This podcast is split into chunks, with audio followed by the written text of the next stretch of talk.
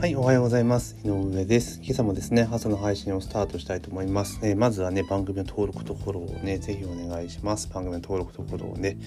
えー、ぜひお願いしますというところで、今日は昨日ですね、発表がありました、あの、あれですね、au の新料金プランってやつね、の中で2480円で、えー、ドコモとかで500円安くなるぞっていう昨日のね朝の段階で出てたんですけれどもで昨日 au は会見があってえー、発表があったというところで何て言うかなこれまたなんかブランド名つけてますよね、えー、出てきてで、えー、この PO ん？ポブポボ？ポボっていうのかな？分かんないですけど、まあ、名前がついているんですね。で、えっ、とこれのえー、金額がですね2480円で、まあ、事前にリークがあった通り、まあえー、ソフトバンクとかドコモと比べると500円安いとで20ギガっていうところでまあ、えー、容量はね他のと一緒なんだけども500円安いぞというところなんですが、まあ、これ au うまくやったなっていうところがあるんですねうまくやってるなっていうところがあるんですよ。で何かというとあのアハモとソフトバンクのね、オンラインってやつですか？あの LINE のやつ。あれはですね、あの、2980円で、あの、1回5分までの国内通話がかけ放題がセットされてるんですよね。だから要は5分以内の電話だったらかけ放題なわけなんですよ。なんですけどこの au の新プランの場合は、500円のかけ放題は、え、オプションなんですね500円プラス500円のオプションなんですよ。なので全く同じ、条件にする。だから 5, 分のかけ放題をつけると、え、2980円と、ソフトバンクとドコモと一緒っていうところなんですよね。だからこれはすごくうまく考えたなっていうふうに思いますよね。だから別にこれってあの本当見せ方の問題なのですごくうまい。ひょっとしたらこのアハモとソフトバンクオンラインも同じことしてくるかもしれないですよね。うん、だからそうオプションにして切り出してで必要な人は入れてください。で中にはやっぱその通話いらないっていう人もいるじゃないですか。でこれあれじゃないですか20ギガでそのなんつうのかなかけ放題いらないには通信だけだったら別にこれモバイル用に借りたって全然いいわけじゃないですか契約したってだからそう考えるとこの au の、まあ、追い込まれある意味追い込まれた中での、えこの料金プランの打ち出し方は、まあ、ナイスかなっていう気はしますよね。でなんかそれプラス、えー、さらに24時間えー、データ通信が使い放題になる200円トッピングもよす。だから、ラス200円でデータ通信使い放題になるのかな。24時間データ通信が使い放題になるって、なんかこれ時間制限でもあるんですかね。わかんないですけど、まあ、要は、あの、今まではその、なんつうのかな、えー、全部セットみたいな感じにしたのを、まあ、バラバラなオプション化をしていくっていうところで、まあ、必要な人がチョイスしてくださいよねっていうあれですね考え方で組み立てているっていうところはまあこれ本当考えたなというふうに思います。やっぱ同じ土俵でね、えー、勝負をするというよりも、えー、その独自の見せ方とかでやっていくっていうところが、まあ、今回 au が、まあ、一番最後の5点に回ったっていうところがあるのでなんですけどであとはあの基本的になんかこれでその先には500円で海外ローミングし放題っていうトピックが出てきてもおかしくないってまあ筆者は言ってはいるんですけれども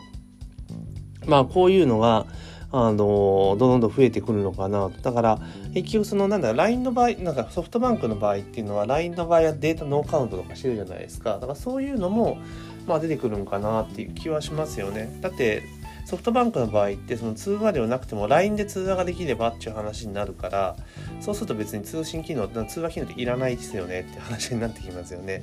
なのでまあそんな感じでどんどんオプション化が進んでいくのかなと。で当然手続きは全部オンライン化っていう形にしているのでまあリテラシーが高かった若い人向けの、まあ、プランなのかなというところです。実際あれですもんねドコモショップとかその au ショップとかそういうショップが1個だってもうないっすもんね。一旦待たされるしみたいな。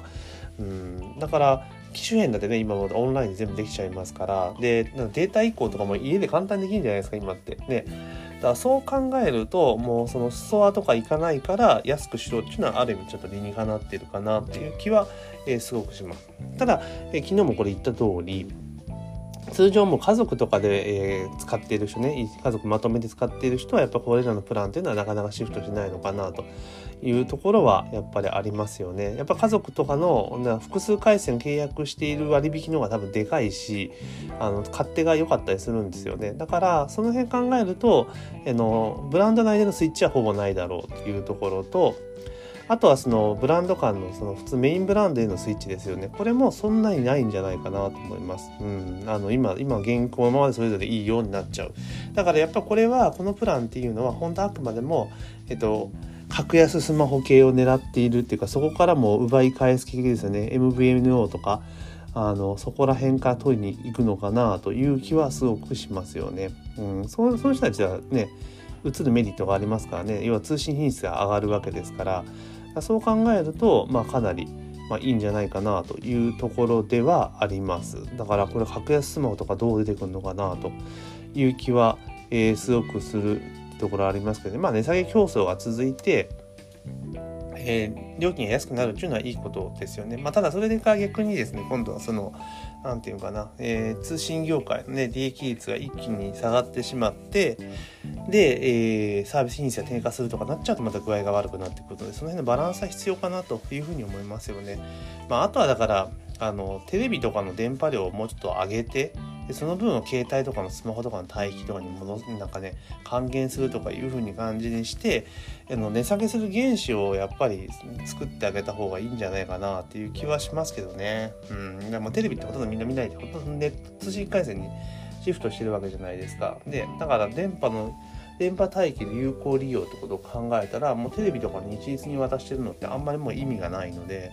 NHK だってねなんか地上波2波持ってで衛星複数波持ってとかもう一波でいいっすよねって話ですよね。でその教育テレビとかってもうオンライン配信にしたらいいじゃんっていう話ですよね。その方がみんな見れるしみたいな。